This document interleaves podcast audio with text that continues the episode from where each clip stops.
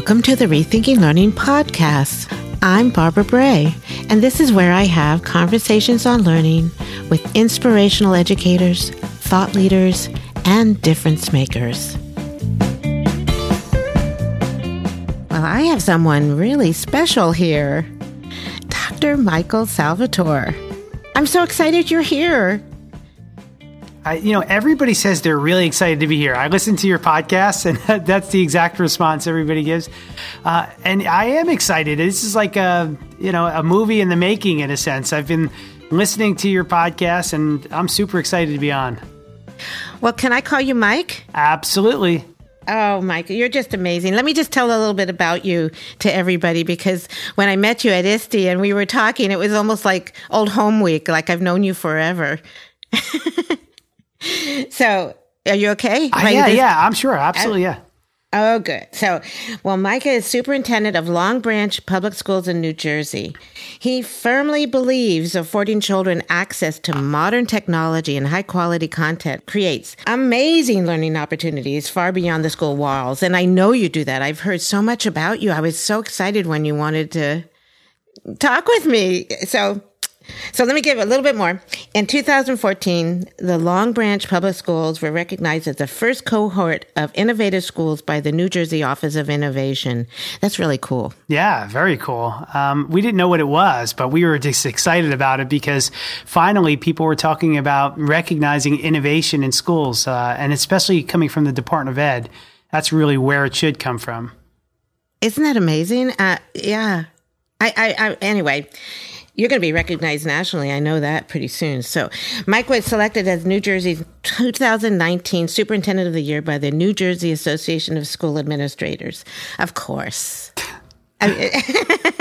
welcome, Mike. Thank you. Welcome. Thank you for having me. Um, listen, you've had quite a week, and and I uh, I was watching, I was listening to, um, I think your is it your most recent podcast where you're talking about being without power or was oh, that yeah. a blog that you put out there? Uh, I, I, mean, really a challenging week, but you made this happen today. So I'm thankful uh, to be able to share our story from Long Branch because there's a lot of great things happening, and it's just a result of I think where education is today, and we are constantly stealing ideas and connecting with people. So hopefully, I'm sure we're going to have a great conversation today.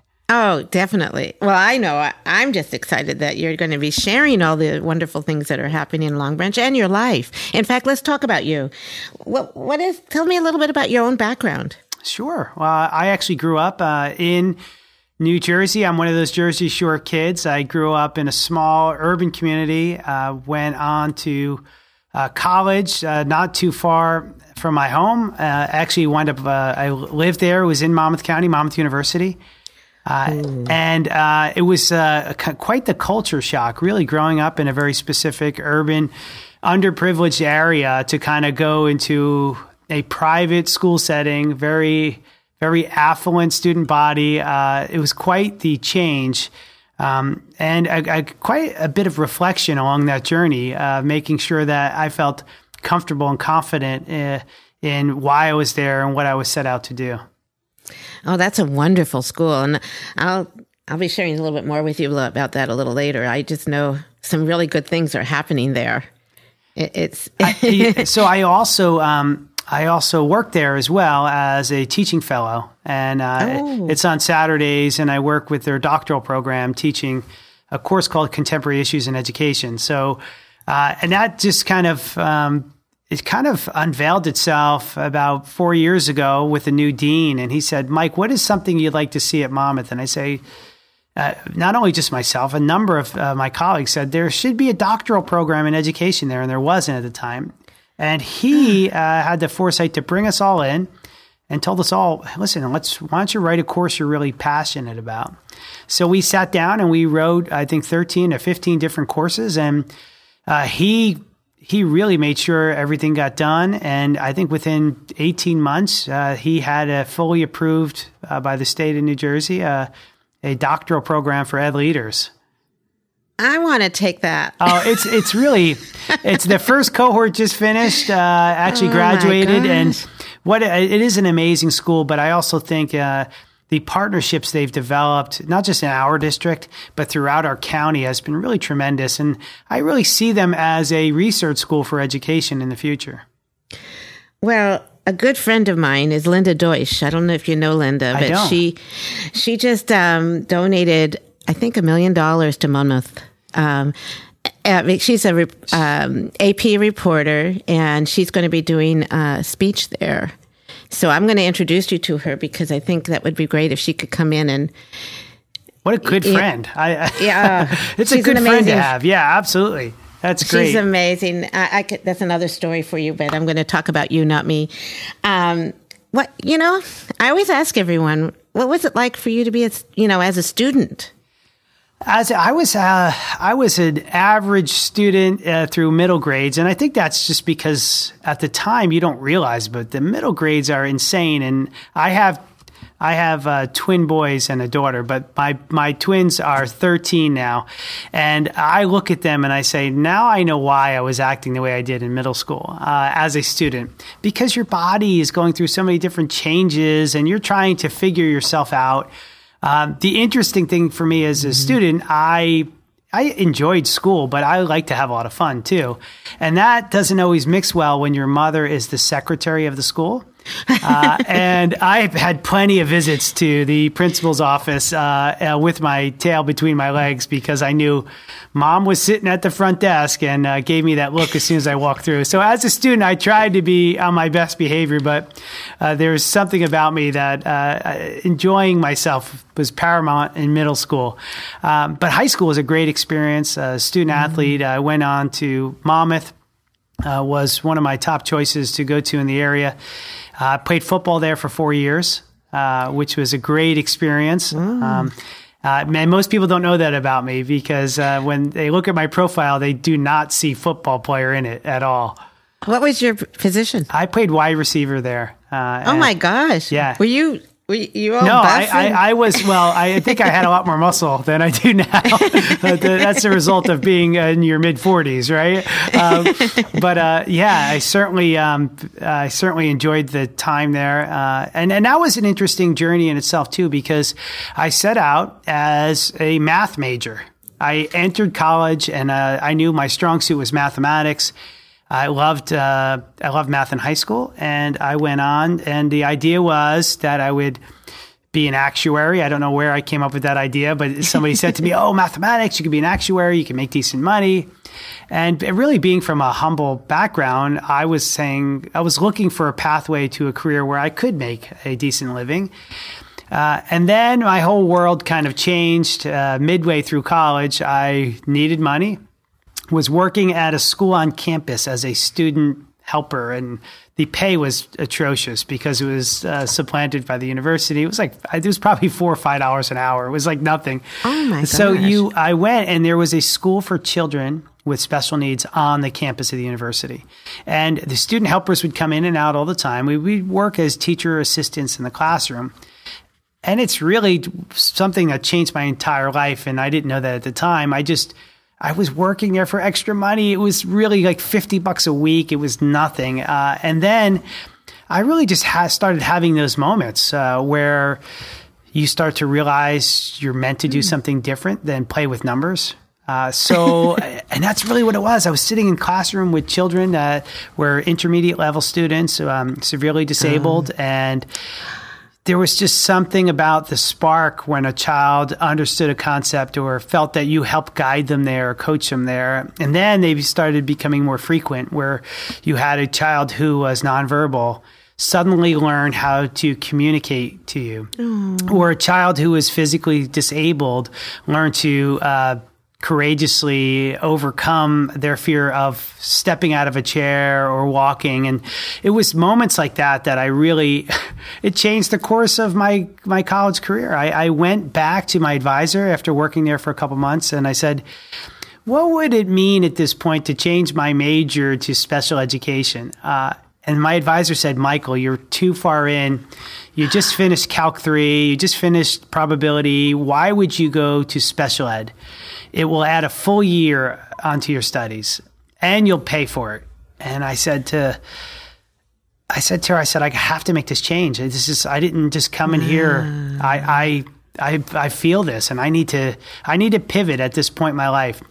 And she said, well, you originally talked to me when you came in as a freshman about making some money because you came from a poor background and you wanted to make a living.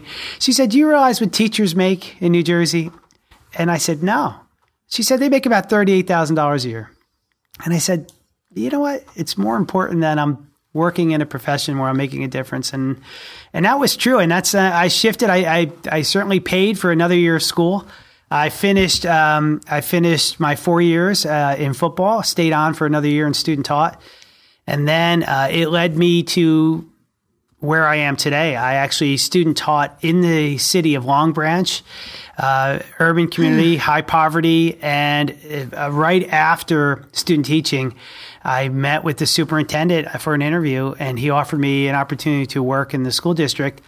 And get this, uh, that journey was pretty awesome because I did not want, I wanted to be a high school special ed teacher and maybe teach some math because that's my background. But fate would have it, I was pushed into preschool special ed. At the time, oh. it was preschool handicapped. Um, and oh my God. it was like a world of of difference. Uh, and I went into this with the expectations were to get out of it. I said, okay, I'll do what I have to do in student teaching, but I do not want to live here forever.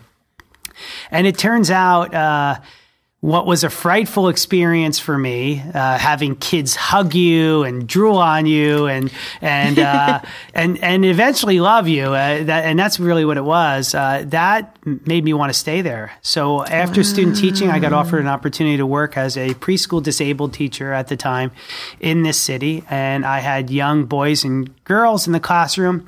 My 1st mm-hmm. class was a preschool disabled class for children who were bilingual uh, that were from uh, Portugal and Brazil and uh, South America and Central America. And then uh, eventually, uh, that was morning, and then the afternoon class was a group of kids who had anywhere from mild to moderate disabilities. And uh, that so that was um, that was kind of my journey into teaching. Well, I'm going to stop you for a little bit because, sure. um, you know, that must have been really different. First, if it's bilingual, how did you communicate? Uh, well, so the great thing about um, learning language and language acquisition is that when you're teaching three year olds, they're still learning too. I did have an assistant in the classroom who spoke three languages, which helped out tremendously. And she would teach me phrases I needed to communicate to parents with, whether it be parent teacher mm. conferences. But we were like acquiring language together. I was learning their language and they were learning English. Uh, it was really an awesome experience uh, for me because I was struggling with them as they were struggling to learn English. I was struggling to learn their native language as well. Wow. Uh, so my vocabulary in Portuguese and Spanish is like a two or three year old. Uh, so don't judge me. don't judge me for it. But at least you did, and and involving the families like that. Yes. Yeah, that to me that's the only way. That's what we need to do in all all through mm. K twelve is really get to know the families and what a great way for you to start. You know what? It's, uh, I mean, that's what education is today. It's just about mm-hmm. connecting to people deeply and sincerely. And it's not just a, that's just not, we're in a passerby society where so many people are staring down. Um, and I think that the most effective educators and leaders we have uh, throughout the country, the world, are those who are deeply connected and really care about the well being and the education of the children and families who are in front of them. Yeah, I, I was uh, asked to do um, a report for some people in Portugal. So it's kind of interesting. I just finished it. And they were talking about the future of school. And I said, I think they're going to be different. I think they're going to be more like community learning centers that involve the parents and they'll be 24 7. So learning is happening all the time. I think, I think you're right on point with that. I, I, we, we know big changes are happening now, but we also, when we look ahead, we know that in the next 10 years, you're going to see, uh, we already know the information doesn't come from one person. Uh, mm-hmm. And so education has to change, and, and I look forward to it. I, am excited about it. I don't think I don't see a reduction in people either. I think that's um, kind of uh, a, falsehood that people believe, mm-hmm. oh, you know, technology will re- replace teachers. I think we're too complex of a social system to have robots teaching children. I think you're always going to need people. Oh, I so agree. We just have to make sure that we give examples and provide models like that so mm. they can see it and ha- you know happening. Before we go on and start you know, delving into your life, you mentioned your family, and I didn't know you had twin twin boys. You said in a Tell, tell me a little bit more about your family. Yeah, so that little school that I worked at in college, uh, when I was a senior uh, at Monmouth University, I met somebody who changed my life forever too, uh, and that was my future wife. Uh, so I met her there. She was teaching in the classroom of children with autism, and uh, she and her, her and I connected uh, on an awesome level, and uh, we eventually, after we we both began teaching together. After that, uh, I was working in the city of Long Branch. She was at the private school, and we would often just talk late late at night about the corniest, nerdiest stuff ever would be planning your lesson plan. So we would say, well, what are you doing with your kids tomorrow? Well, I'm going to try this, and maybe these nursery rhymes are good for you, and maybe these um, these activities are good. And I mean, that was like the first year of our relationship, uh, but it certainly developed to something else. And today we have an awesome family. We have uh, twin boys who are 13, Carmen and Luciano, and my daughter who's 11, mm. Rosabella. Oh my gosh, I I love their names. Yeah, they're they're a little Italian American there. I love it. They're beautiful. Um, and and we'll have to get a picture of your family. Sure, it, sure. I bet you they're as beautiful as their names. So that is wonderful. What's your wife's name? Uh, Christine. Christine, not Christina. You didn't change it, right? No, no, she's Christine. yeah. so you started in special ed what happened next? Because now you're a superintendent. What is, tell me the little journey that got you there. No journey. I just went from the classroom to superintendent. No, I'm just kidding. There was quite, there was quite a journey. Um, a lot of positions in between, and I will tell you. Uh, so. Uh, don't know. I always wanted to be a, a, principal. I actually, when I was studying teaching, I loved teaching, but I loved the influence that the principal had, you know, and the, the kind of the mystique of the principal and you know it kind of like everybody's favorite uncle you know? I I love that idea um, and when I started teaching uh, I knew right away I said I could see myself in that seat really because of the influence they had over the entire school over the culture of how parents felt about it over what was occurring in the classrooms and I I aspire to do that someday the people around me, though, were the ones who pushed me into that uh, into that pathway a lot quicker than I expected. I was mm. teaching; I was in my third year of teaching, and a couple of uh, senior staff members, veterans, came up to me and said, "Mike, listen, have you seen the job postings in the teachers' room?" And the teacher's room was just a place I never, ever went. I was the only male in a school with 30 teachers uh, teaching preschool, and it was an early childhood learning center. And I just never went in there. At lunch, I just hung to myself, listened to music. Um, and they said, well, there's a vice principal opening at this school next year, and you need to be that vice principal. and I said, well, you know, I don't know. I wanted. They said, you listen, if you want it, you got to go get it. And uh, they they forced me to write a letter of interest and I submitted it. Uh, and a week later, I got called in for an interview. Uh, when I went into the superintendent's office for the interview, remember, this is my third year of teaching. I oh was a very goodness. confident person, but I also knew I didn't know a lot of things. And I was in line for this interview, and I saw a sea of people in a waiting room, all waiting for some type of administrative job. There were two open at the time. It was a principal of an elementary school and the newly created vice principal of the Early Learning Center. And I came up and I waited and waited, and 90 minutes go by, and I'm rehearsing in my head some of the things I want to say. And I finally get in front of four assistant superintendents, three assistant superintendents, and they ask me a series of questions. And I have a brand new suit on. Unfortunately, still had the tag on the suit uh, because I didn't know I should cut it off my sleeve at the time. Uh, and I uh, went through this series of interviews. I actually enjoyed the interview process. And at the end, the assistant superintendent says, Mike, let me ask you a question. Why are you so confident? And I said, uh, I don't know. I, I, mean, compared to the other candidates, you feel I'm confident? They said, well, these people who came in, you saw them in a waiting room. They all have experience in district teaching 10, 20 years. Some of them are vice principals applying for principalship. But you come in here and casually present us with all these solutions. and you're confident about it. I said, I think it's just who I am. Uh, and we we chuckled a little bit, and I left. Uh, and I got a call a week later saying that I was appointed not to the vice principalship, to the principalship of the primary school in town that I didn't even consider being uh, part of. And um, oh my goodness, that was so. And it started a week later. I, I literally was in the classroom the last week of June and July 1st. I was in the uh, Gregory uh, Elementary School and became the principal there when I was 20, 25 years old. Oh, come on. Yeah, it was a pretty cool journey. Um, oh my gosh. Uh, and yeah, so my 26th birthday, I got, you know, got the news and I was in that uh, school and it was, that was an amazing experience for me because I really learned tremendous amount about leadership, but also about baptism by fire because uh, anything that could happen that year happened that year uh, in terms of construction flaws to the building, um, some pretty serious situations that required my leadership. Uh, and also, I entered this school that had a 24% literacy rate. Uh, and so oh, I wow. really, and, and, you know, every, what I started to learn about the staff was they really wanted the best for the children and were ready, they were ready for someone to lead them. Here's a cool story. Three years later, uh, our literacy rates come in, we're over 90%. And we, how did we oh, took, you got to tell me. Well, you, you, know what? It, I wish I could say it was just about me and something I did.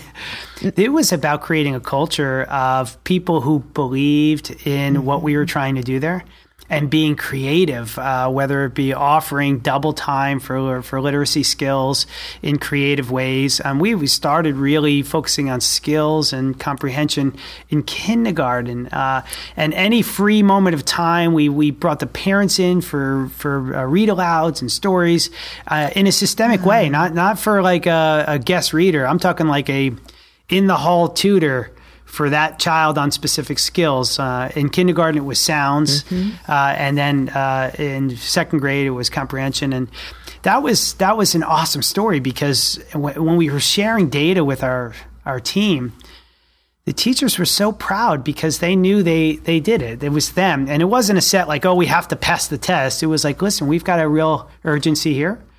Let's put some attention toward it and we did and the result was pretty amazing and the teachers were so proud of themselves at the time and what we created uh, and then the next piece was a little bittersweet i got a call from the superintendent and said listen what you're doing there we love it do you know that your boss your direct supervisor is retiring and oh I my God. and I said, yeah, I, I, did know she was leaving. He said, uh, we didn't see that you applied for it. And I said, no, I did. I, yeah, I didn't, you know, uh he said, you should apply for it, Mike. And I said, uh, okay. I got the hint and I applied for it, and I was appointed at that point um, to supervise the elementary principals in the district. Okay, uh, stop for a minute. I just have to kind of say, I'm following your journey here. You're so confident, but you're not pushing yourself. Other people see your confidence and see your abilities. And it's like you have champions on your side. Well, that's that's what I, I, mean. That's leadership, right? It's not. Yeah. It's yeah. not just pushing people in a direction. It's a, it's actually walking in a direction courageously and looking over your shoulder, and hoping people are with you. Uh, and that's kind of what what my career has been, even to this day. I mean, I can take a step in a direction, but there's if the people aren't behind you when you when you attempt to lead, uh, then you're not leading. And every six, every piece of success we have here today is really a result of everybody in the organization from the children as they enter as three year olds all the way to uh, every every uh, instructional assistant secretary custodian classroom teacher you name it the entire mix is really important to to each point of success. So you mentioned right when you started it's the culture. Oh absolutely and you built it, so it seems like you know, what is it that you do to get that culture started right away? I mean, you to go from, what did you say, twenty four percent to ninety? Oh, yeah, over ninety percent. Yeah, over ninety percent. What did you do? With, I mean, maybe what did you do? What did you do? And the teachers did to bring that culture or change that culture. I think, um, well, a big piece is expectation, but I also think people will not follow you just because you're charismatic or because you have some energy. They they uh, most people want to produce good results, mm-hmm. uh, and but they more than anything want a voice in that process. And I, I, really the all the research I know today about motivation and having a voice, it's things that I was doing. I just didn't realize there was any research to it. Uh, so whether it entailed listening intently and deeply to my veteran staff when they had a small concern, um, or taking suggestions from them uh, not feeling too proud to implement a suggestion from somebody who maybe might not speak up or might not take on a leadership role. Uh, so that's where I think it really started with uh, uh like a listening tour, but listening mm-hmm. deeply and then he- really hearing what people were saying and then working to make sure that what they were saying was a solution or was a pathway toward a solution. So the culture started with just listening and then showing uh, an equal or greater interest in, in their success, not just mm-hmm. the, the children's success, but the success of each teacher. Uh, and that's kind of what we, uh, what I would love to embody in any organization, whether it be in Long Branch or at Monmouth University. I want to make sure that the people in my classroom or the people in front of me feel that I'm vested into their success. Well, you know, I'm like you. People have been there to support me. I feel like I'm giving back. It's almost like when you feel that you couldn't have done it really without the people who believe in you. I mean, if sometimes you have to take that step, but you need a little nudge. And it sounds like what you're the you're the nudger, I guess. well, I, listen, I'm the nudger, but I've also been nudged um, to yeah, to yeah. do things, and and that's sometimes it's it's from. I mean, a lot of times it does. It's this is pretty organic. I mean, mm-hmm. it's what the if you believe in personalized learning, it's it's what do the kids need? What do they want? They want the same thing the adults do. They want to be mm-hmm. heard. They want a choice. They they want to be engaged. Uh, the adults want the same thing, uh, whether they're an assistant superintendent, a principal, mm-hmm. a teacher, uh, or a, a, safe school officer. Uh, it's it's a formula that works no matter where you're at and no matter who you're working with. So you got my gist here. That's what I do. I, I found that it's everybody has a story, and if you really listen, you'll be surprised what you learn about people. Sure yeah. So we have another story. How did you you ended up superintendent? How and when did that happen? And tell me a little bit about that. Sure. Uh, so when I came over to central office to supervise the elementary principals, that was 2004. I worked with the elementary principals for uh, two years, and then the person in charge of the elementary principals at central office, I mean the middle school and high school principals, came up to me and said, Mike, listen, I'm retiring. And uh, I've already talked to the superintendent. We think you'd be right to oversee middle school and high school principals. And I said, that is not my wheelhouse. Middle school and high school, all I've heard were bigger kids, bigger problems, and stay away. And uh, he said, Mike, listen, it's, it's prime for you. We're creating small learning communities. We've got two new schools being built. You can really take your concepts of, of collaborative groups uh, and and these themes that you have at the elementary schools, these magnet themes, and you can weave them right into the middle school and high school into small learning communities. And I really thought about that. I said, wow, this is an opportunity. And I think d- deep down inside, I'm an artist because I love to create. I love the blank canvas. I love the idea that, wow, I can be on the ground floor of this and let's see where it goes. So I put in for that, uh, interviewed, and was appointed as the district administrator for grades 6 through 12 worked with middle school and high school uh, for three years. Loved that. We created uh, small learning communities with a, a, great team of people. Teachers were a big piece in making that happen. Uh, went to full block scheduling in both environments.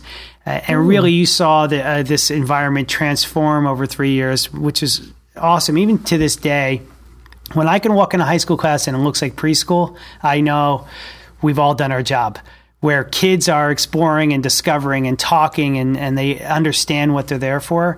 Uh, that's that's like always been my purpose. That what I did in the classroom and expected uh, in terms of discovery is what high school kids desire. Uh, so when we started seeing that transform. Uh, that's when the assistant superintendent at the time said to me, Mike, I'm retiring in a year in 2010. Uh, he said, uh, "I'd like I'd like you to put in for it. Uh, I know the superintendent would love to have you on his cabinet." So, I did. I was appointed assistant superintendent for uh, a year and a half, and then in April 2011, I became superintendent of schools in Long Branch, and this is my ninth year. You know, I'm I'm just looking at you starting as a preschool teacher. It's perfect. I wish everyone started and special ed. I wish everyone started like that or I've talked to other superintendents who were music teachers or kind of not conventional, you know, mm. they they were out of, and I think that opened the door for you when you said you wish that every high school looked like a preschool. I'm into Reggio. I mean, mm, you know, sure. you know what that is, Reggio. Oh, absolutely. Yeah, I'm into that because I think that kids of all ages are still kids. And they, you know, sitting in a chair and listening to someone talk and about something they don't care about is just not working. So let's talk about innovation and all the things you're doing. It, well, some of the things that we are doing here is taking that model of that early childhood philosophy and really spreading it uh, throughout the district. And and I say we because it's not something I'm doing exclusively. It is an understanding that everybody has now that in order for a classroom to meet the needs of children where they're at, you know, uh, truly their desire uh, of they, what they want to learn, but also how they want to learn it. It's got to offer opportunities to discover, to explore, and to be engaged. Uh, and so those lecture based classrooms are are really a thing of the past, and I think that's what's helped us in many initiatives. Because if you're if you're proposing an agenda for kids to discover and be engaged and explore, well, a lecture doesn't fit that need, and there's a place and time for a mm-hmm. lecture, and it's it's great to deliver to deliver a concept or content. But if you want children to learn, then we've got to go back to some basic principles of engagement. Uh, so with that, it, a platform or a framework for engagement does lend itself to some of the initiatives that we're doing that can be perceived as innovative. So, if you look at uh, sustainability, uh, if you're looking to have uh, sustainable practices embedded throughout the school, then you've got to have some passionate people who understand sustainability. And then you have to have your framework allow for that to be explored and discovered. Uh, so that um, a language arts lesson can easily incorporate sustainable practices uh, and mm-hmm. at the same time keep learning personalized to what kids love about being healthy and, and well-being. Uh, and the same thing i think goes for the future ready initiatives that we're doing in our schools making sure that kids have access not just to uh, not just to shiny new devices. Like that's the, the thing that drives me crazy. It's not about a Chromebook. It's really about how you're using those tools to leverage the things that you mm-hmm. want to learn and also to enhance the skills that you need in order to learn the things you want to learn.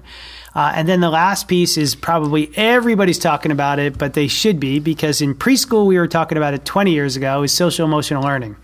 We mm-hmm. literally had a domain around social emotional learning 20 years ago, and it was something we always incorporated. And now I love to go to conferences and hear board members talking about social emotional learning and, and, superintendents talking about it because everybody's realizing the the impact that that has, not mm-hmm. just on um, children, but on the adults that are implementing those practices as well. Uh, so, I, I, mean, and those are the sparks of innovation that we've been recognized for, uh, which is amazing. I mean, we've got two nationally uh, recognized green ribbon schools, um, oh, which, wow. and, and, this school is this. I mean, one of our schools is amazing. There's just a, a, few teachers there that are so passionate about sustainable living that they look at every current practice and current seasonal event uh, like a winter chorus or or uh, some type of concert or a parent night, and they attempt to transform it into a fully sustainable uh, activity uh, where they're oh. everybody's leaving and learning something new. An example would be we I went to the spring concert last year instead of having it inside, and think about it.